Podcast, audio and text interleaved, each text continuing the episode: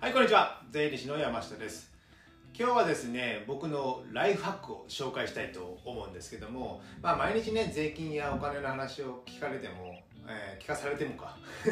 面白くないと思いますので、今日は僕のですね、あの、調理器具を紹介したいと思うんですけども、あの、ホットサンドメーカーって皆さんごご存知ですか？あの、サンドイッチをあったかくして作る、焼いて作るやつですね、こう開いて。ここにパンを乗せてチーズやハムや卵とか乗せて焼くと。こういうホットサンドメーカーがあるんですけどもこのねホットサンドメーカー僕が最近ですかね12ヶ月ぐらい前からハマってましてこれで料理を作ってます。あの僕の趣味がですねソロキャンプなんですよ。ソロキャンプなので一人でキャンプをするというねなんとも悲しいお知らせなんですけども。あのその時やっぱキャンプは料理お酒が楽しみじゃないですか。でこれまではですねあのバーベキューとか、まあ、肉焼いたりとかね、えー鶏肉焼いたりとかあのあとアヒージョですかね。アヒージョとか作ってたんですけどもなんかねまあ飽きてきたなというのでいろいろなんかいい料理ないかなと探してたら、まあ、でもね手が込むのってめんどくさいじゃないですか。その場でも包丁でなんで研いで皮むいてなんかね切ってするのもめんどくさいので手軽にできてなおかつ美味しい。ものはないかなと探してたらこのホットサンドメーカーがおすすめされてたのでちょっとこれを買ってみたんですけどもあの何がいいかというとですねこれねさっきもパン入れたみたいにここにもう物を物食べ物を乗せてもう焼くだけ。で置いてくだけ。あと裏返したりするだけなんですよ。本当に手軽なんですよね。でこれ自宅でも使えるんですよ。自宅の調理器具として、えーこれをもうよくやるのがですね、まあ、ご飯作るのってめんどくさいじゃないですか。なのであの例えば冷凍食品の餃子とかシューマイとかですね買ってきてこれをに火に並べて火にかけるだけ。でで抵抗の時に裏返しして焼くとですねいい感じに焼けるんですよ。いい感じに。ななんなんでしょうねこれね。不思議なんですよね。冷凍食品じゃ出ない。まあ 冷凍食品じゃ焼けないからあれなんですけども。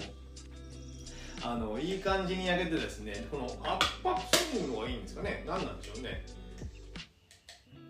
でこういい焦げ目もついてですね。であのおすすめはあのチャーハンとか冷凍チャーハンとかあるじゃないですか、まあ、あれをチンして食べるのもちょっとね味気ないのでそれを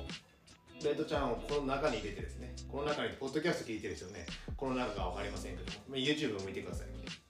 あの焼くとですねいい感じにですねおこげおこげができるんですよ。でそのおこげの上にちょっとね醤油を垂らしてまあ高菜チャーハンがいいですかね。高菜チャーハンが。醤油を垂らして食べるとねもう酒のつまみの締めに最高という、えー秀逸な調理器具になっております。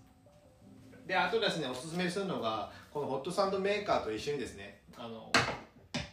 本があってですねあのリロリロさん。リロさんっていう方がソロキャンプレシピっていう方でホットサンドで作った料理を紹介されてるんですよ。でこの方のですね YouTube もあります。これ YouTube は秀逸でですねもう23分の動画なんですけど自分でですねこのホットサンドを使って、えー調理してるところ。とあと一緒にお酒を飲んでるとこ。ろまあ顔顔は出してないんですけども撮ってるだけっていうね。なんともねでもねこの動画を見るだけでその食事が食べたくなるというね。やっぱ動画の威力は強いなと思いますよね。この本にあのいろんなレシピが載ってますので、まあ、この本をまず最初にですね手手に取ってやっていただければなと思いますでまあじゃがバターベーコンとかねチーズとか。この辺はねおすすめで。まあ冷凍食品のやつもここに載ってます。あとねこれでデザートもできるんですよ。デザート。この間キャンプでやったのがあのコンビニでアンパンを買ってですね。でバターを塗ってこれをホットサンドで焼くんですよ。もう秀逸ですね。うまいですよこれが。はお酒も飲むし甘いもの大好きというですね、えー人間なのでこれはいいなと思っております。なのであの今ですねあのコロナとかで自粛してるとかね家であのご飯作る機会が増えたかと思うので、まあ、毎回ねなんか作るのも面倒だしレシピ考えるのも大変じゃないですか。なので今までフライパンで作ってたものとかチンしてたものとかそういったものをこのホットサンドメーカーを使って焼いてみるとあの新め新たな調理方法があるので美味しくいただけると思いますのでこれからね寒くなると思いますのでぜひこのホットサンドメーカーを作って、えー料理してもらえればなと思います、まあ、男性の方であればやっぱこれはね料理めんどくさいからですね。僕も一人暮らしだったらほとんどやってないですよ。これ一人暮らしに一つ置いとけば全然問題ないのかなと思いますのでぜひ使ってみてください。じゃあ今日はですね、えー僕が休みだったので